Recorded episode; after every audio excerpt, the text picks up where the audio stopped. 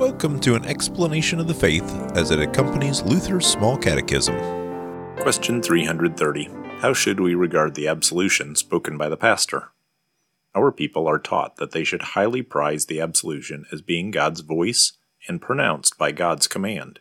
When the pastor absolves us, that is, says, I forgive you all your sins, he speaks with Christ's authority and on his behalf.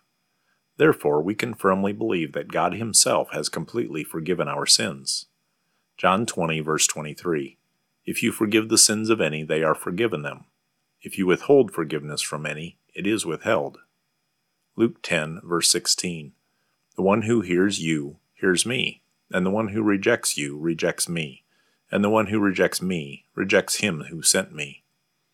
Matthew 18, verse 18 Truly I say to you, Whatever you bind on earth shall be bound in heaven, and whatever you loose on earth shall be loosed in heaven. Question 331. Can I be sure that my private confession to our pastor will remain confidential? In the rite of ordination, the pastor promises before God never to divulge the sins that have been confessed to him. Never means never, for God Himself in Christ has removed these sins. Psalm 103, verse 12.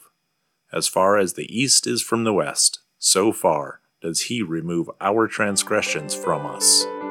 Thank you for listening to the explanation of our Christian faith as found in Luther's Small Catechism, brought to you by St. Luke's Lutheran Church in Oviedo, Florida.